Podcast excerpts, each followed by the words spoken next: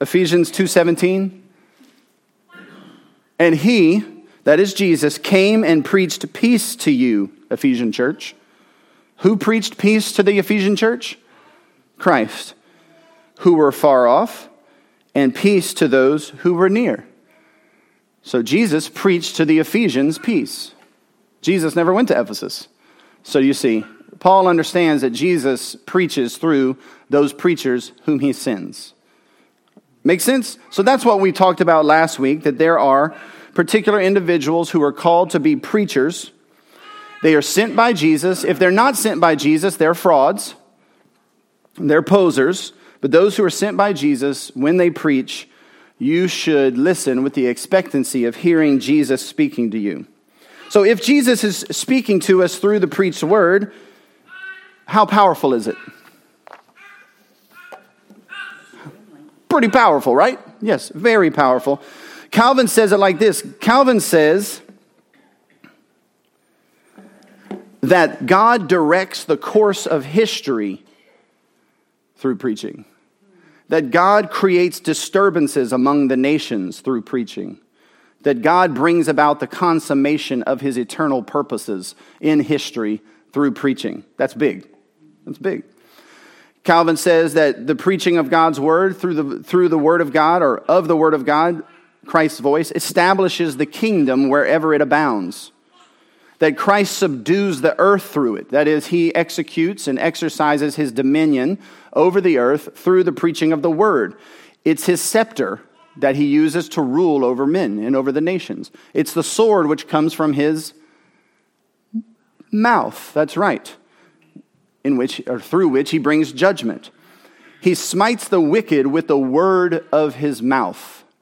And how does he primarily do that, or especially do that on earth? Through preachers, through the preaching of his word.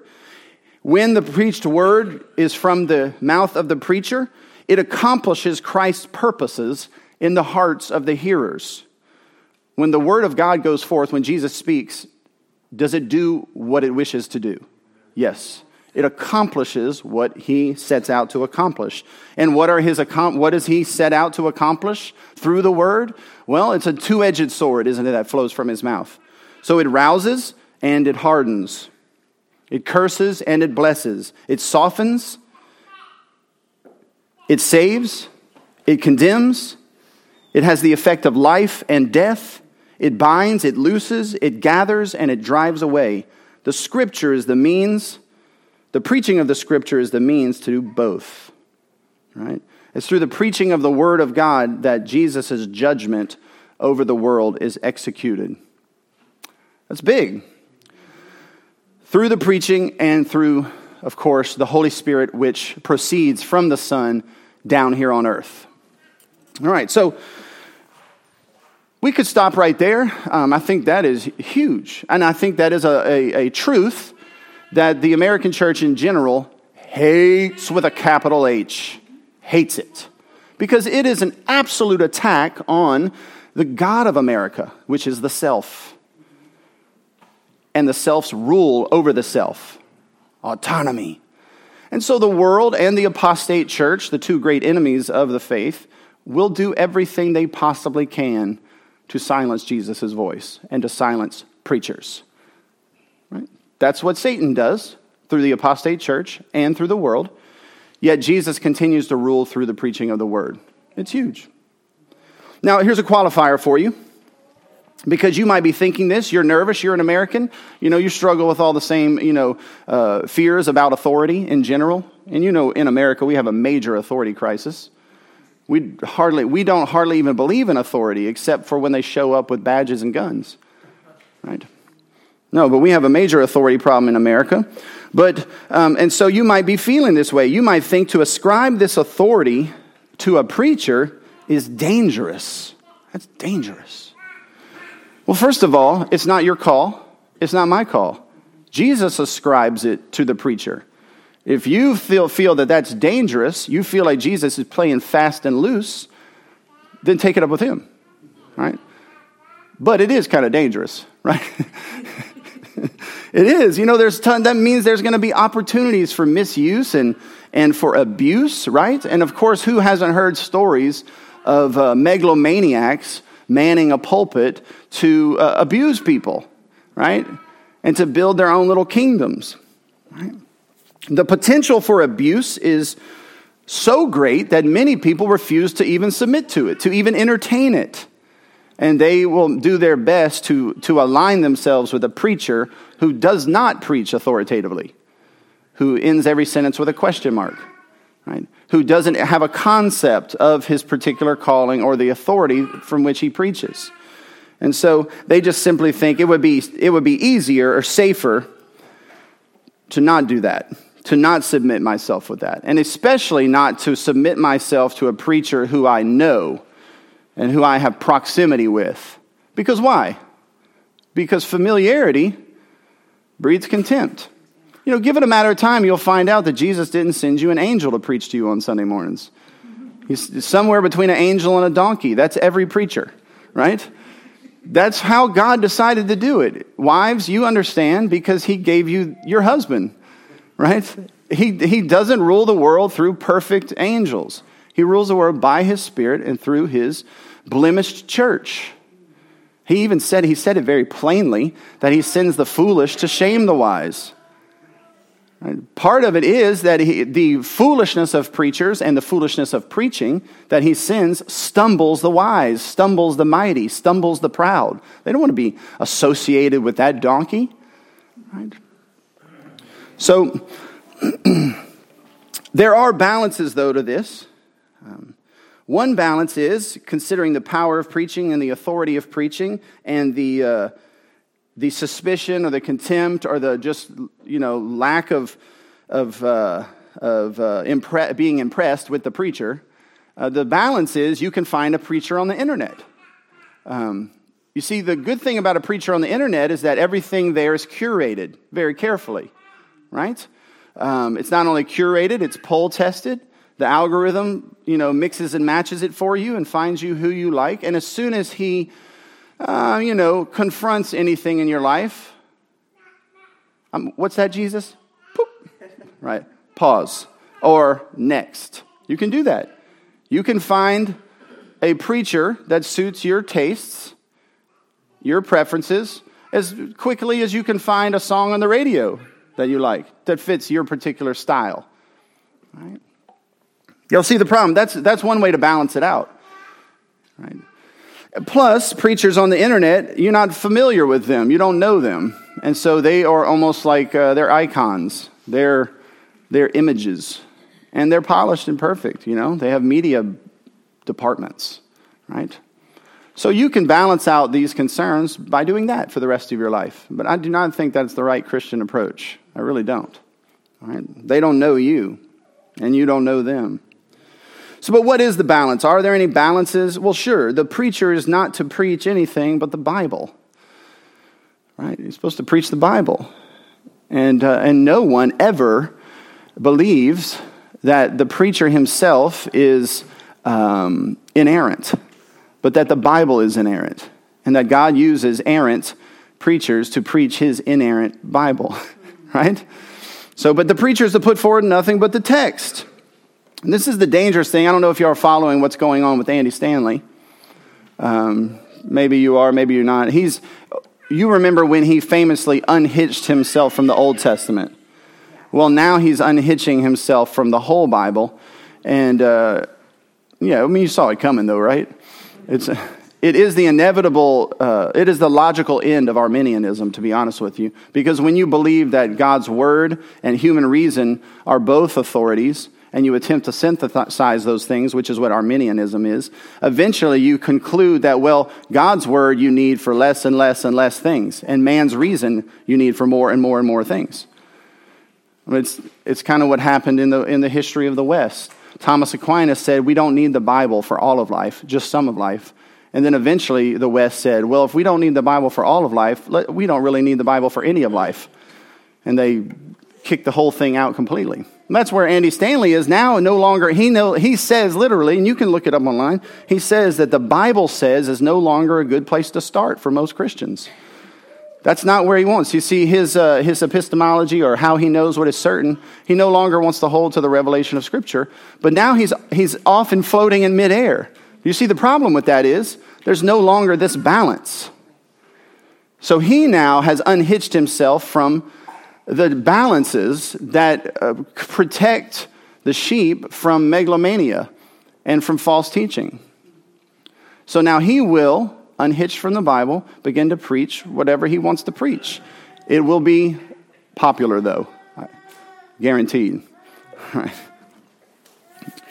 All right. Well, let's um, let's move on. Any questions about that before I move on to another slightly different subject?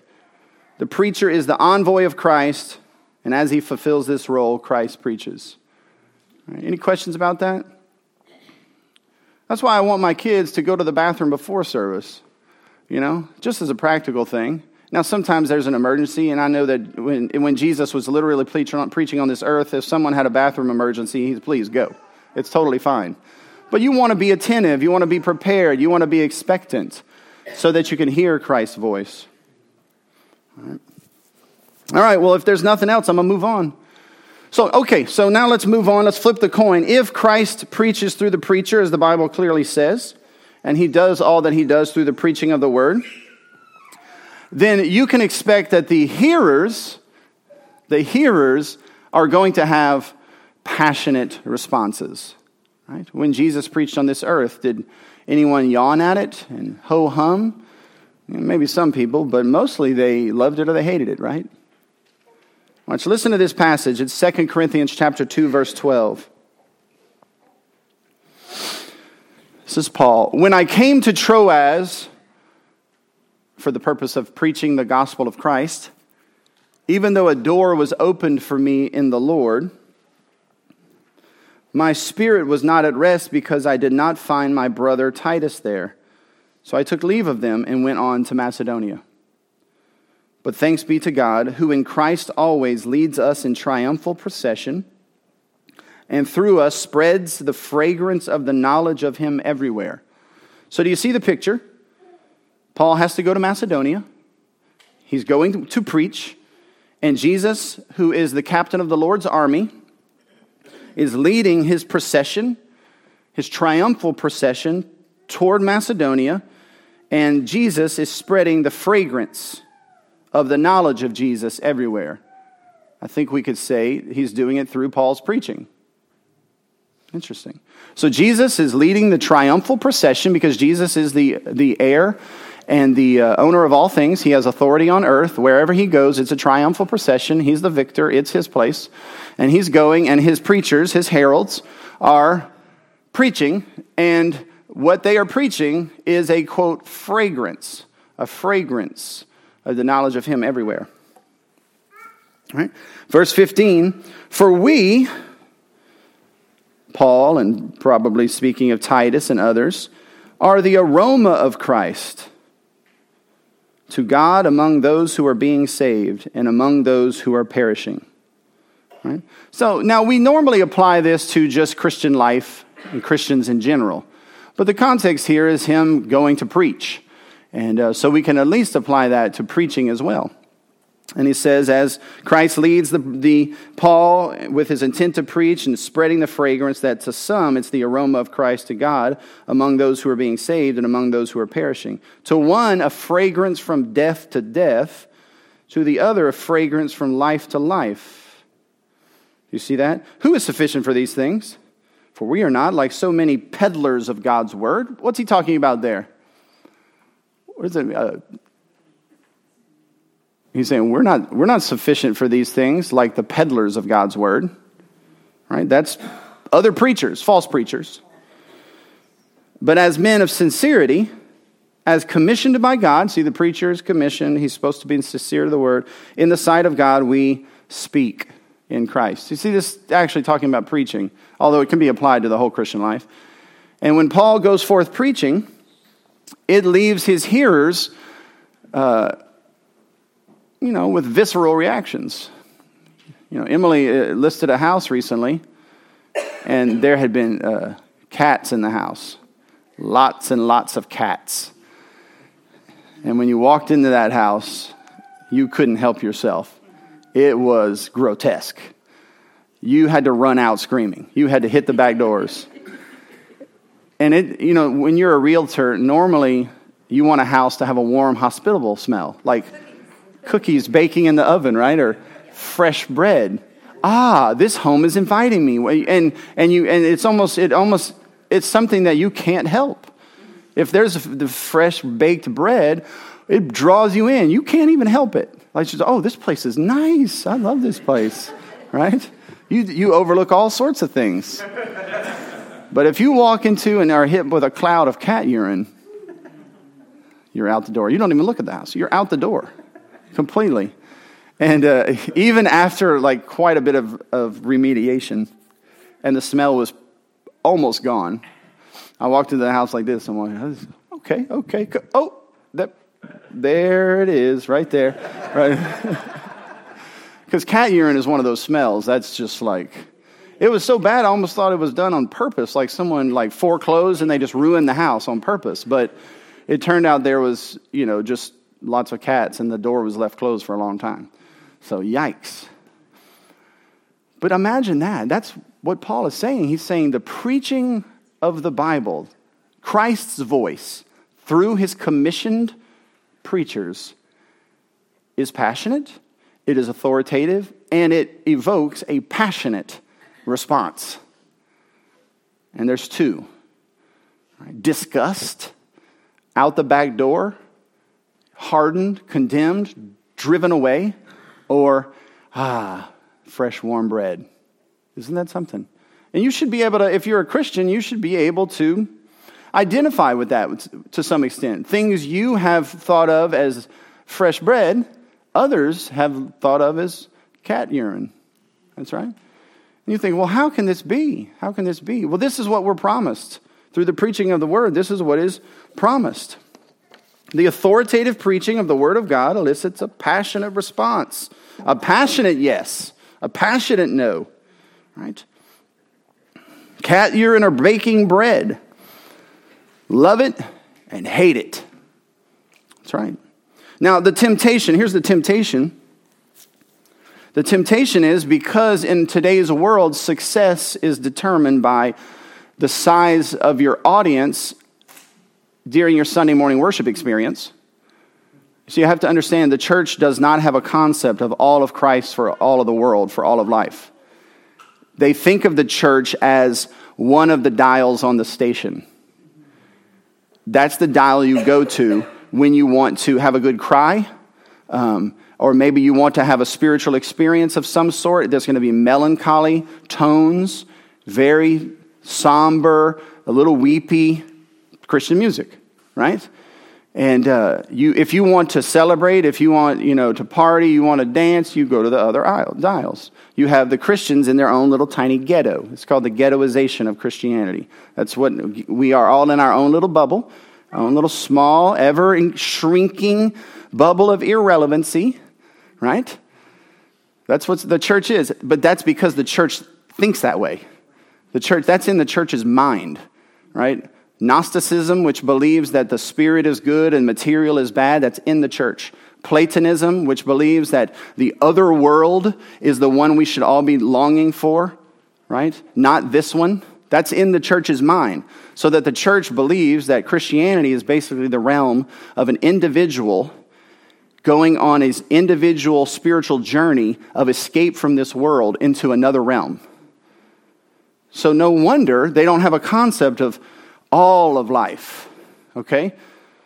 So now, without a concept of all of life, right, everything in the world comes into their minds, and church now has become a Sunday morning experience that churches put on as performances, tailor-made for whatever the tastes of the world are.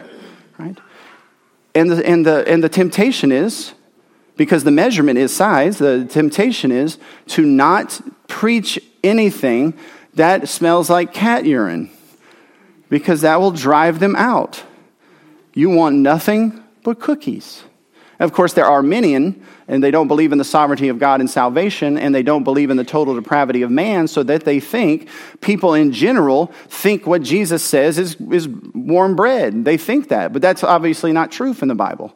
Right? So they try to keep everything positive, everything light, everything warm and hospitable, And anything that might um, revoke a passionate, ugh, ugh, ew, out is, is done away with. That is the state of American Christianity. But you see, if the preacher does that, what is the negative side of that? Not preaching the whole counsel, it, well, sure, yeah, that's bad. Not preaching the whole counsel. They won't hear the gospel. They won't hear Jesus. Because G- that is not Jesus. That is not Jesus, right? You see, if you if you make sure you avoid the cat urine, you will avoid the warm bread. There's no way around it, because the preaching of the Word of God elicits one or the other. So that if true preaching, authoritative preaching of the Word of God, through which Christ speaks, elicits both of those responses. It is a two-edged sword by definition. And if you neuter it so that so you don't have the cat urine, you will not have the warm bread. And that's precisely what most of modern American evangelical preaching sounds like. And that's when it's not being exegetically incorrect, right? Which is often exegetically incorrect as well. So that's the temptation. And uh, and pastors are obviously tempted by that, even still to this day. It, Which I, I thought that it would die with COVID. I thought maybe COVID would kill this impulse. But even still to this day, preachers are like, what y'all running? What y'all running? Don't ask me what we're running. Like, that's like, I'm I'm glad you're curious about it, but it's so strange. That's the one thing you ask me is, are you, what y'all running? Yeah, no. If, if you want to know what a fruitful and successful ministry would look like, it would look like the establishment of a Christian covenantal community in a culture. That's what it looked like. That involves families, vocations, uh, civil leaders, um, church courts, the preaching of the Word of God, Sunday morning worship experiences, parties, uh, baby dedications, or baby, what do they do when you go to the house? Baby showers. It would be a culture. It would be a Christian culture where we are modeling and demonstrating to the world how to live all of Christ and all of life, so that when they come to Christ Church, every station they turn to is the Christian one. Jazz station, Christian. Country station, Christian. And if we did this, we might actually come up with new things, right? But every station is Christian in this world. And so that would be a success. That would be a success. That takes generations, though. Um, attracting the largest number of uh, goats to your preaching, which is not preaching, is not success. It's not. It's most certainly a sin. It's a terrible sin. All right. So what about you, though? Because it wouldn't be, it wouldn't do us any good to just talk about, you know, everybody else's problems. All right? We have to first talk about our own problems. If you're a Christian, does the preaching of the Word of God stir you? I don't mean does it. Do you have an emotional reaction necessarily? I mean, you have your good days and your bad days. You got five kids screaming next to you. You know, it's, it's hard to really, you know, you know, really concentrate. That's fine, though. The, Jesus' words are powerful. You don't think Jesus can cut through um, the the cries of children? Oh, he definitely can. Do you do do your children sense your zeal for the voice of Christ? You know, or you hear the voice of Christ and you um, get in your car and boop, off to the, you turn that radio station. Church world for forty-five minutes, ever shrinking, irrelevant bubble. And as soon as you get back to life, okay, back to life, kids, back to life. Not all of Christ and all of life. If you raise them that way, they will continue to go in that direction, right? Um, is is the preaching of the Word of God a sweet aroma to you? Do you leave wanting to spread the aroma, spread the good news? Or are you disinterested in it, annoyed by it, even perhaps defensive against it? Have you heard it so many times that your heart is hardened by it? Right? Perhaps you're embarrassed by it, hoping your friends won't hear it online, right? Or your parents, or your cousins, or whatever. Perhaps you used to have a craving for it, and uh, you understood the authoritative nature of it, and you listened to it with expectancy. But that has all died down now, and you go through the motions, happy that you have your cell phone on you so you can check the score. Right? There's a lot of Christians like that. So what do you think is going to happen, though, if that goes unchecked? What do you think will happen? Do you think it will only affect their Sunday morning worship experience? No, because that's not how God designed the world, right? That's not how the world works. It will go on to in- cause increasing lack of passion in every area of life. Lack of meaning, lack of purpose, because you won't have Christ's word in your life for all of life. You will grow cold and disinterested in it, and that lack of passion will bleed over into your marriage, into your job, et cetera, et cetera. And here's the worst thing about it, is that eventually what smelled like warm baking bread will eventually go, what's it called when you, you get used to a smell and you can't hear anymore? Snow, smell blind or nose blind. You go, you become nose blind to it, but eventually, because that's not how sin works, sin's not okay with neutral, eventually the sweet aroma will smell like cat urine to you. And that's what the Bible calls losing your first love. That's what the Bible calls losing your first love. The American church, by and large, you know, obviously generally, I'm not talking about everyone, there's always a remnant, but by and large, the American church has lost its first love. That's right.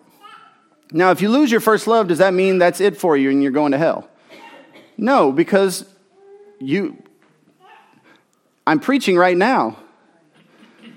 I'm saying everything that Jesus says. I literally just quoted a Bible verse, all right? And Jesus gave that Bible verse so that the Ephesian church, whom he was writing to in the book of Revelation, would repent and come back to their first love, right? That's important. Amen? All right, so you see, we can't just talk about other people's sins. We've got to talk about ours. And by the way, the American church sins are in our mind too, which is why I bring them up, right? That's all of our problems are those problems too. All right. Now, let's move on. Last topic. Last week, I had a bunch of questions about this. Not a bunch, two or three. But about the call, about the call to be a preacher. Some of you may be wondering, am I called to be a preacher? Um, I don't know. Let's We can go around the room and ask, but, uh, you know, Jordan's thought about that, perhaps. You know, he's thought about that. Um, that's one of the main reasons why he's teaching at the school, so he can apprentice and, and, uh, and whatnot. But, um... here's the thing. Every call, the call to have to be preaching, it has two parts to it, okay? Two parts. First, there's the internal part that's caused by the Holy Spirit. And then there's the outward part that's caused by the Holy Spirit. All right? So the inward and the outward. That's the different parts of uh, of the call. And then that inward part, if I can find my notes here, the inward part has several facets to it. One, there's a desire. Who gives you the desire? Christ gives you the desire. So any man that doesn't aspire to preach the word of God authoritatively, right, to uh, to be used of Christ in that way, uh, should not do it, right? The preacher who has this particular desire is um, under compulsion.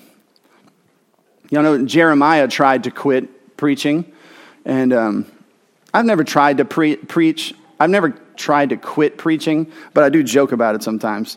Um And my wife does not like it. And uh, But uh, Jeremiah tried to quit. He didn't just joke about it. He tried to quit. Of course, his life was in danger, et cetera. But it said that he he said he could not quit because there it was as a fire shut up in his bones. That's something. It's a desire. There's a compulsion. And it usually starts with a consciousness in the spirit and a bit of pressure in the heart. You're, you have a, a sanctified uh, dissatisfaction with what you're doing for, for the kingdom. You feel as though you want uh, to be a preacher. And um, it's a, a craving to tell others what God has done. And any preacher who isn't um, informally preaching, you know, shouldn't be given a formal position, right? You know, they need to be, any preacher who's not willing to get started at Christ Church Academy or at the Sunday school should not be given uh, any other office or slot. That's how you start. right? When you're called to preach, you don't you don't get to you don't get to pick your audience necessarily, right? Um, that's uh, there's a sense of urgency. Maybe uh, even a, a, it's going to be accompanied by a sense of inadequacy, because as Paul said, who is sufficient for these things? You don't feel like you can speak well enough, or you don't think you know the Bible well enough. You know, been there, right? That's all part of it. Um, any preacher who feels uh, adequate and competent uh, probably should be fired immediately. And it's with this uh, insatiable appetite that the preacher will be able to continue on um, through all the various trials that will that will be thrown at him, and uh, and that's very necessary. If you don't have if you don't have that in, internal desire, then you know don't even think about it. Uh, Charles Bridges calls it this. He says it's constraining, and it's considerate, and it's disinterested. That means you do it even though you don't get paid. Even though you don't get perks, notoriety, fame, even though you don't get to do the adult class, you preach because you're disinterested in all those other factors. That's a good sign that someone uh, has the, the proper internal desire. If you want to preach because it makes you feel self-fulfilled, please don't, right? That's not the point. Another thing, another part of that inward desire is that they have a fascination with the Bible. You're going to preach the Bible authoritatively, and so you have to be curious about it, fascinated. Every single verse that does, that you don't get, you're running it down. You're tracking it out, seeing how to harmonize that with the rest of Scripture. You're not okay with uh, skimming over large passages of Scripture and being ignorant of them. You have a fascination and you have an obsession with the Word of God. It's the center of your attention, right? Um, also, a measure of competency. So there's going to be that. Obviously, he, Jesus equips those that he calls. So what sort of competencies would they need? And thank y'all for bearing with me. I know this is pretty irrelevant for some of you, but it's good to know, right? Um, and uh, and uh, I'll be able to share this with people who feel called to preach in the future. But there's uh, intellectual capacity, self-discipline, self-control, communication gifts, wisdom gifts. Uh, they ma- manage their household well. They're blameless before the law of God, all of the various other qualifications in Scripture. Amen? All right, so that's the inward call. That's how someone knows if they're called on the inside. But then that's not enough, because we're not individuals, autonomous individuals, the religion of America. That's not what we are. We are a part of a covenantal community, part of family, church, and civil society at large. And so you have to have an outward part of this call as well. And um, those who feel called should cheerfully submit themselves to their church and the leadership of their church. Cheerfully submit themselves. If they cannot submit, they are not called. If they cannot cheerfully submit, they are not called. I can remember when I th- I thought perhaps the Lord was calling me to preach, and I didn't exactly understand a lot of things. I was new to it, and and uh, I didn't really have anyone to coach me except my pastor. And so I just I just prayed to God, and I said, God, um, whatever He asked me to do, I'm just going to say yes to it. And thank God he's a godly man. I mean, I wasn't an idiot, but I, but I was just like, whatever he asked me to do, I'm going to say yes. And I found myself a preacher. I promise. I didn't. Never tried. I was a Spanish teacher. I was a Spanish teacher, and then I was government teacher, English teacher, a bunch of other t- teachers, life science, earth science, everything they needed. And then finally, after four years, he's like, I think you should be the Bible teacher. I was like, I would love to do that. I was like, that's all I ever studied. I was like, oh, I just want to be a Bible teacher. I don't know why I, I was drawn to that. And so finally, he let me be a Bible teacher. For, he figured four years was enough. I had passed the test because I didn't come from their circles. I came from Louisiana. This was in Virginia. And so they didn't really know me. And so I, I passed the test. I'm teaching Bible. And, he, and then he's like, I think you should lead devotions for the teachers every morning. And I was like, okay. It, it used to take me four hours to prepare a devotion, ten-minute devotion. And I was like, how can anyone prepare a sermon? This is, this is a, how do they have enough time? And then he let me preach on Wednesday night, which was like, whew, that was the next level. I was nervous. I preached on a Wednesday night. And people began to confirm that call. People in the church, other uh, older older men and elders and pastors and, and deacons, and they would say, you know, I really do think the Lord is using you. And so there was con- there was that there was sort of that organic confirmation. Plus, my my pastor and the and they didn't have an elder board; they called it a trustee board, but it was essentially the same thing. And uh, eventually, he's like, I think you should start a Spanish ministry. And I was like, okay. I thought he meant um, passing out Spanish Bibles. La Biblia, and I could pass those out all day. And then, so I got Spanish Bibles and Spanish tracts, and I was we were handing them out and doing stuff, and he called me in his office. He's like, hey, when's our first service? I was like, what are you talking about? He's like, yeah, when, I said, well, let's start a Spanish ministry. When's the first church, the first service? And I was like, I thought you meant like tract distribution. He's like, no, I'm in a church. I was like, oh, well, I don't know how to do that. That's how it happened, and he and he just and, and he would just say, "When's the first service?" And then his uh, his brother was also an associate pastor, and he caught me in the hall one day. He's like, "Now I hope you're taking an offering in that service." I was like, "Well, I wasn't gonna." And he's like, "You don't have to take an offering. That's how people worship. They worship through giving." I was I was like, "Yeah, but I thought because they're poor, maybe we shouldn't." He's like, "No, no, the the, the, the poor want an opportunity to love Jesus too." I was like, "Well, yeah, that makes sense." I was, you know, I just was saying yes to stuff. I don't know. But they had they they knew that I was cheerfully submissive, so they knew I had a short leash and I would do whatever they said. And I, you can look the church up online right now. There's about two hundred fifty people with Pastor Omar Garcia, because after a few years of that, I just thought, I think this is what the Lord is calling me to. But it was it was just something that I just fell backwards into. It wasn't just by saying yes to my pastors. You know, we've had people over the years that have come. I can think of two right now, but there's probably been about three or four. And it's the first meeting I ever have with them. They're twenty-four, twenty-five, and they're like, I, I'm, I feel the Lord's going to call me to preach. And I was like, okay, okay. And the first bit of pushback I give them, they leave. They leave the church. I was like, that is not how to confirm your call. That is radical, autonomous individualism looking for a pulpit to beat people up with. That is not the right way to do it. There is an inner call, but there's also an outward call. And that outward call is to be done through the church, through the elder board, and through wise counsel, et cetera. No one is allowed to appoint themselves to the office of preacher.